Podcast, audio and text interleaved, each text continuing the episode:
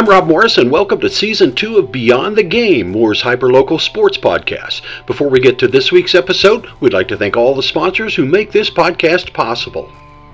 Norman Regional Health System offering a free Saturday ortho clinic for high school athletes at their Norman and Midwest City locations.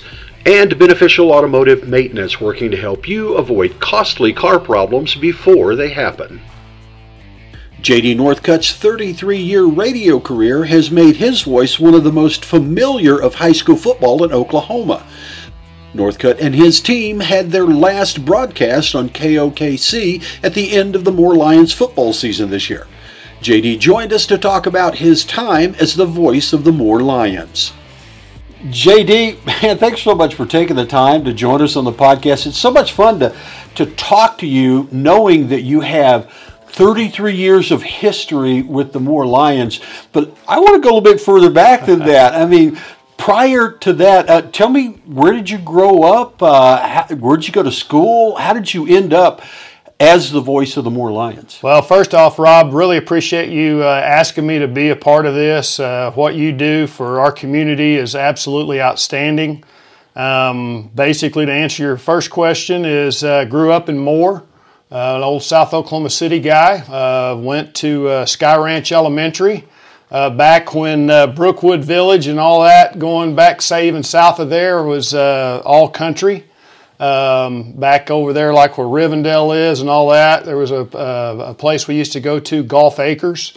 Uh, so that was uh, all country land. Now it's all grown up, and we have Westmoore High School over there, and um, so uh, that's pretty much uh, where I grew up. I went to Moore West and then ended up going to Moore High School. We had 11, 1,200 kids in our graduating class. That was back when uh, Moore was still a one high school town. And I graduated in 90, or 1982, the class of 82, and um, just had a lot of great memories. And then um, the next thing you know, I went to a John Brooks uh, sportscasting seminar and met some people, and that's what got me interested in radio. And so my first year with Moore football uh, was 1991. All right. So back at high school a little bit, what did you do in high school? Did you play sports? You yearbooks, Stuco? I mean, what kind well, of I, I was involved in DECA, and my dad's business at the time. We, we, were right in the middle of the oil boom, so it was busy. So uh, Dad, uh, after school, said, uh, "Son, uh, what time's school out?" And uh, well, school's out at three, and it wasn't. Hey, you can come to work if you want to. It was, hey, you will be at work at three thirty. and uh, pretty much uh, worked um, for my dad and uh, worked for my dad up until when he passed away here a couple of years ago. And um, so just uh, worked, uh, loved football. Um, listened to how I kind of got interested in radio was listening to uh, John Brooks do OU games and Big Bob Barry Senior, Senior do OSU games. And you didn't really watch a lot of football on TV back in those days. You listened to the games on the radio, and that's really uh, what uh, kind of fueled my fire or my passion, if you will, to, to show interest in the radio side of the sports industry. And when you think about that transition, because you know you talk about John Brooks, you talk about uh, Bob Barry senior mm-hmm. um, I mean, you're talking about icons, absolutely, in, in, this area, in the region, and really, you know, nationwide. Both of those guys are, are, are known. What was it that kind of made you think, "Hey, I'm working at my dad's furniture store, but man, radio. There's just something about radio. What was it that drew you? Well, I mean, just being involved in the competition. I mean, even though maybe you might you're not taking a snap, you're not calling a play, but you're emotionally involved in the game when you're doing a game on the radio. Um, so just uh, to you know, that's the one thing I always when I get an opportunity to talk to our football team is. You guys need to cherish these moments because you're a freshman. The next thing you know, you're going to be a senior. An old man like me, I get to be a senior every year, you know, because I get to come back. I get to come back. And uh, so just um, love of sports. Uh, I love to talk and uh, just, you know, kind of fell into it really by accident, by just uh, John Brooks kind of inspired me and said, You have the personality for this, you ought to pursue it. And so I thought, hey, you know, when somebody like that gives you kind of the shove, if you will, um, that's why I decided to to go ahead and do it. And uh, it's kind of weird because I didn't really pursue uh, being the voice of my alma mater it just kind of everything fell into place and the dominoes fell to where that's uh, how I become the voice of the Moore Lions. Yeah, and talk me through that because you had your first radio job after the Brooks um, mm-hmm. school. What was your first radio job, and how did you go from that first job to becoming the voice of the Moore Lions? Well, my first radio job really was uh, helping out the uh, broadcaster um, on old 640 radio, uh, helping him out. And uh, I didn't really think that I was even going to be on the air. I thought I'd just do stats. And first game, I show up, and there's a headset there, and he said, "Hey, if I need a drink of water or something, make a comment." And then I just got more and more comfortable. So you were technically a color guy. Absolutely, yeah. absolutely, yeah. And uh, then uh, when uh, Mr. Rowland uh, took over the football program, you know, me and him like became instant uh, best friends. And he said, "Hey, JD, I want you to be the voice of the Moore Lions, or you know, the play-by-play voice. And uh, you're from this community, you know this community, and that man, that's kind of how it how it all really started. And then." In, uh, we, in 1994, when Coach Tom Knowles took over the program, we started having some success, and then we started gaining a following. And then with the uh, signal of KOMA, the 50,000 watts, there was no internet listening or anything of that nature back in those days. You had to listen on the radio. There was no streaming or anything.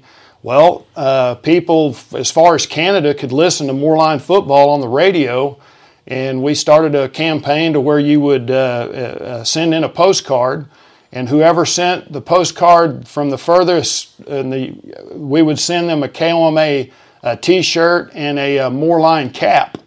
Well, back then, uh, it wasn't necessarily the cost of the cap or the T-shirt; it was the cost of the postage, because back then you didn't have all the competition and all the shipping these days.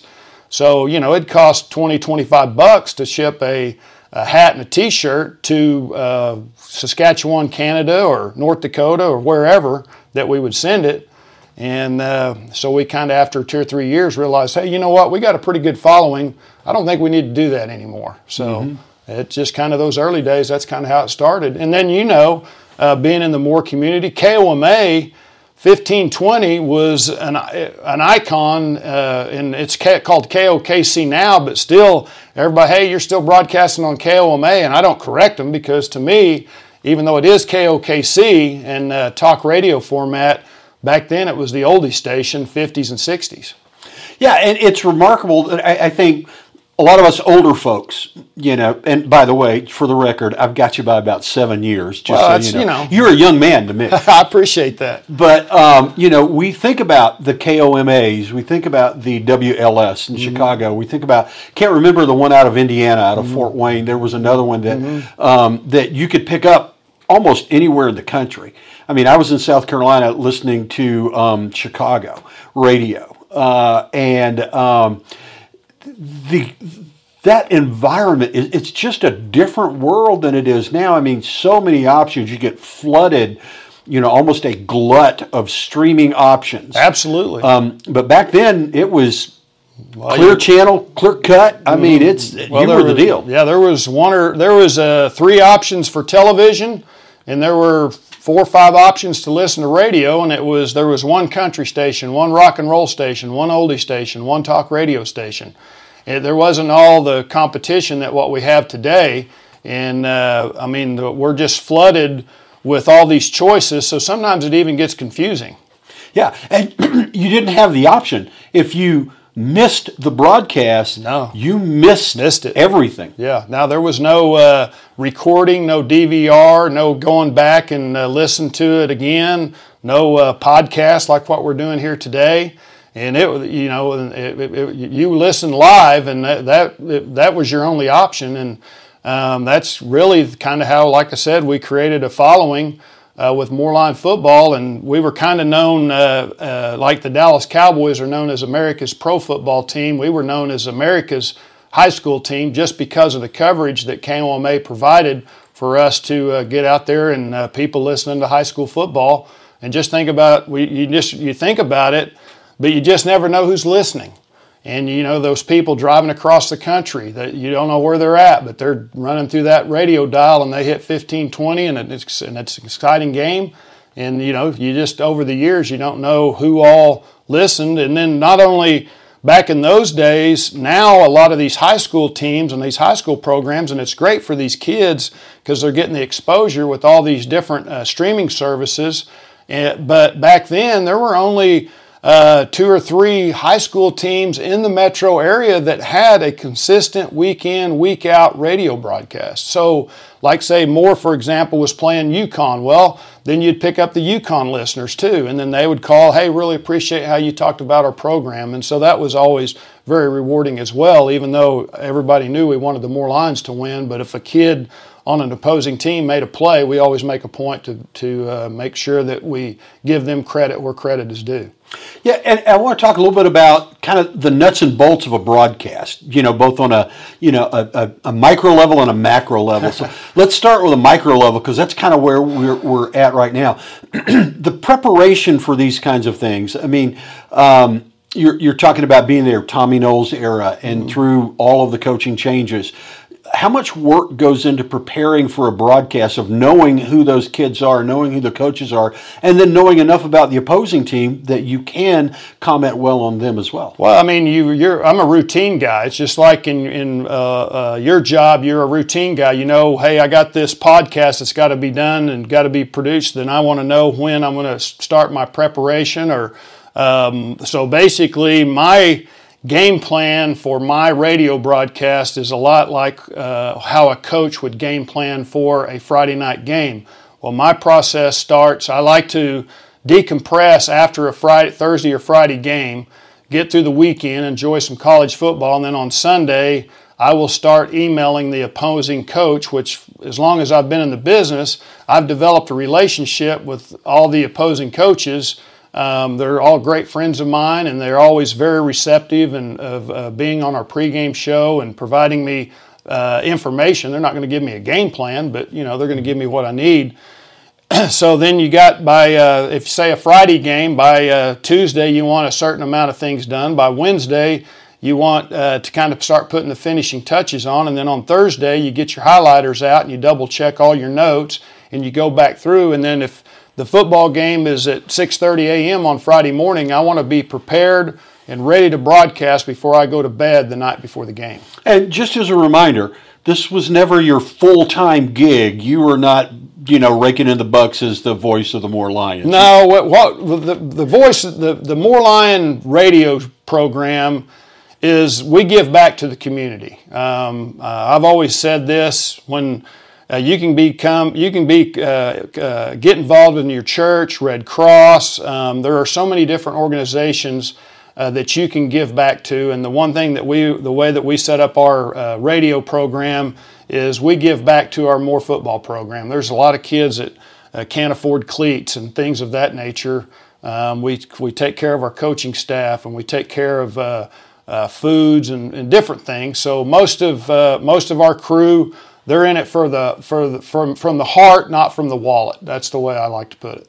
Yeah, and that's a big change from how things are done these days too. I think you know, and you know, I don't want to beat anybody up or anything, but kind of just looking at the way you guys conducted yourself and the way you interacted with the program, that was one of the things that I've always noticed and respected is that you were there to serve the community, the Moore Lions community, and serve the kids and the coaches that were a part of the program. So kudos for you for that. Now, as you think about those 33 years, especially when you're calling games, what are, what are the moments for you that that stand out the most? Well, I mean the the fun. There's so many great memories. I mean, probably the the most important is the relationships. I mean, my best friends in life I've made because of my association with Moore Lion football.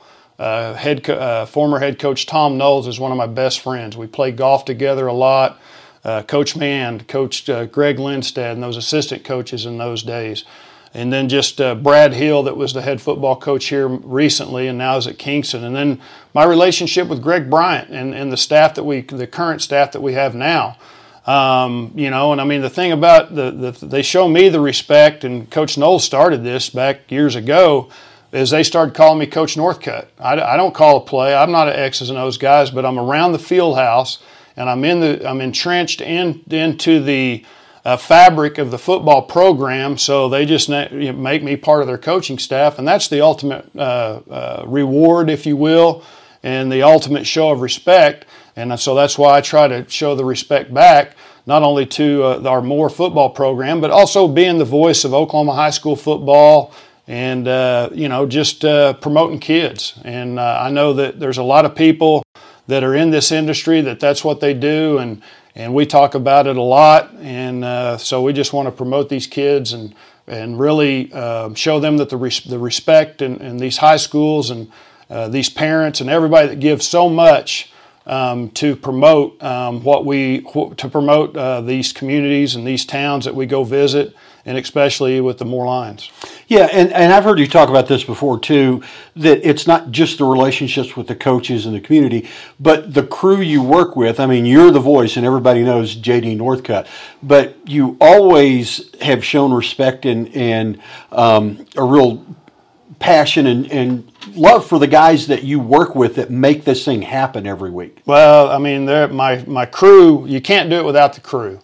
Uh, the late Greg Rowland uh, and I, we started it. Um, then uh, Larry Brake, uh, he, he helped us out for years. Larry Harris helped us out for years. But uh, my current crew, Justin Rowland, he's been my sidekick per se for a long time. And then Dale Reeves, Jim Lawson, they do a great job. My engineers, Patrick Roberts, he's been with me 31 years. Ryan Beam, he does a great job for us. And then having my son Jacob Northcutt being part of the crew um, after uh, he went off to college, and then now that he uh, comes, and what's kind of cool about Jacob is uh, back when he was a youngster, he was our snack provider. Uh, he, my wife would.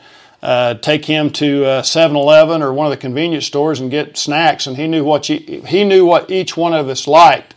And then so now he went from snack provider to now an actual on-air color analyst and he does a great job. So um, we're family. I mean, the, the way I tell those guys is, uh, again, you, we, you don't have to be blood to be family, and we're family, and we're an extension of the Moore Lion football family because it is a family atmosphere, and and you know when you get into the into the trenches and you get in there and you get with these uh, people and you work uh, side by side with them, and you go through the the good, the bad, and the ugly to take away an old mo- uh, title of an old movie. I mean, it's uh, you just keep digging, and everybody uh, works together and pulls on that same chain. So now, stadium lights are down. It's you know the sunset. It's it's happened, and it's kind of you're moving on to that next phase in life. Uh, what does it feel like, and where do you go from here? Well, you know, I mean, uh, certainly want to continue to broadcast uh, football games. Uh, my family, my wife Dana, has been very supportive for 33 years. Uh, my, of course, my uh, daughter and son-in-law they live in Austin. It's uh, uh Brooks and Shelby LeBrew, and uh, we're hoping maybe for grandbabies one day. And uh, of course, my son. So. just going to kind of decompress, and as you do each season, because it, it's a grind, but it's a fun grind and uh, we, me and the radio guys, we get together. We're just we're just going to kind of decompress and and uh, just kind of uh, uh, soak up the holidays, soak up uh, Thanksgiving, Christmas, and uh, I will uh, always get the opportunity to do some state championship football and, and state tournament basketball for another entity, and I'll get to do some of that stuff. But um, just not not real sure, you know. Um, hoping we'll we'll just we'll keep continuing in some form or fashion, and we'll just kind of go from there and uh, the good Lord has a plan, and, and we'll trust it, and we'll go from there. Well, JD, I appreciate you taking the time to walk me through history and, and share with folks a little bit about that so they can kind of get a, a glimpse behind the curtain of who you are. Thanks so much for all you've done for Moore Lions football over the year, too. Well, I tell you what, it's been an honor, it's been a privilege, and uh, I, I can't thank everybody enough for everything that they've done, all of our uh, listeners, sponsors uh, all the coaches that I've had the opportunity to work with, athletic directors, head football coaches.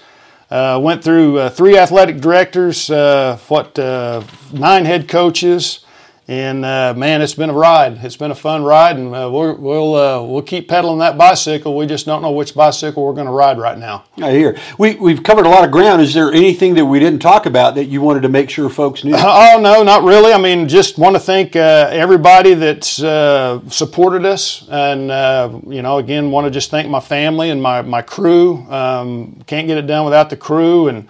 Uh, we uh, want, the one thing that is very special to me as we'll wrap this up is uh, there are some special awards uh, that we that we give away as a football program that uh, all the head coaches uh, endorse and Coach Bryant continues to endorse these awards as we speak. We have the Scott Myers Big E Award uh, that we'll give away at the banquet. We have the Greg Rowland uh, Scholarship that we give away, and then the late, uh, great uh, Taylor Big Lou Lewis Offensive and Defensive Player of the Year. Uh, we miss those three men, but those three men, they're not with us here physically, but they're here with us in spirit, because once a Moore Lion, always a Thanks again for listening to Beyond the Game. We're grateful for the support of all our sponsors. Norman Regional Health System offering a free Saturday ortho clinic for high school athletes at their Norman and Midwest City locations, and Beneficial Automotive Maintenance working to help you avoid costly car problems before they happen. You can listen to Beyond the Game wherever you get your podcasts or online at mooremonthly.com. We'll be dropping new podcasts weekly, so you can follow Moore Monthly on Facebook, Twitter, and Instagram to keep up with the latest episodes. And if you think about it, hit the like button and give us a rating and review. It helps spread the word about Beyond the Game to other listeners.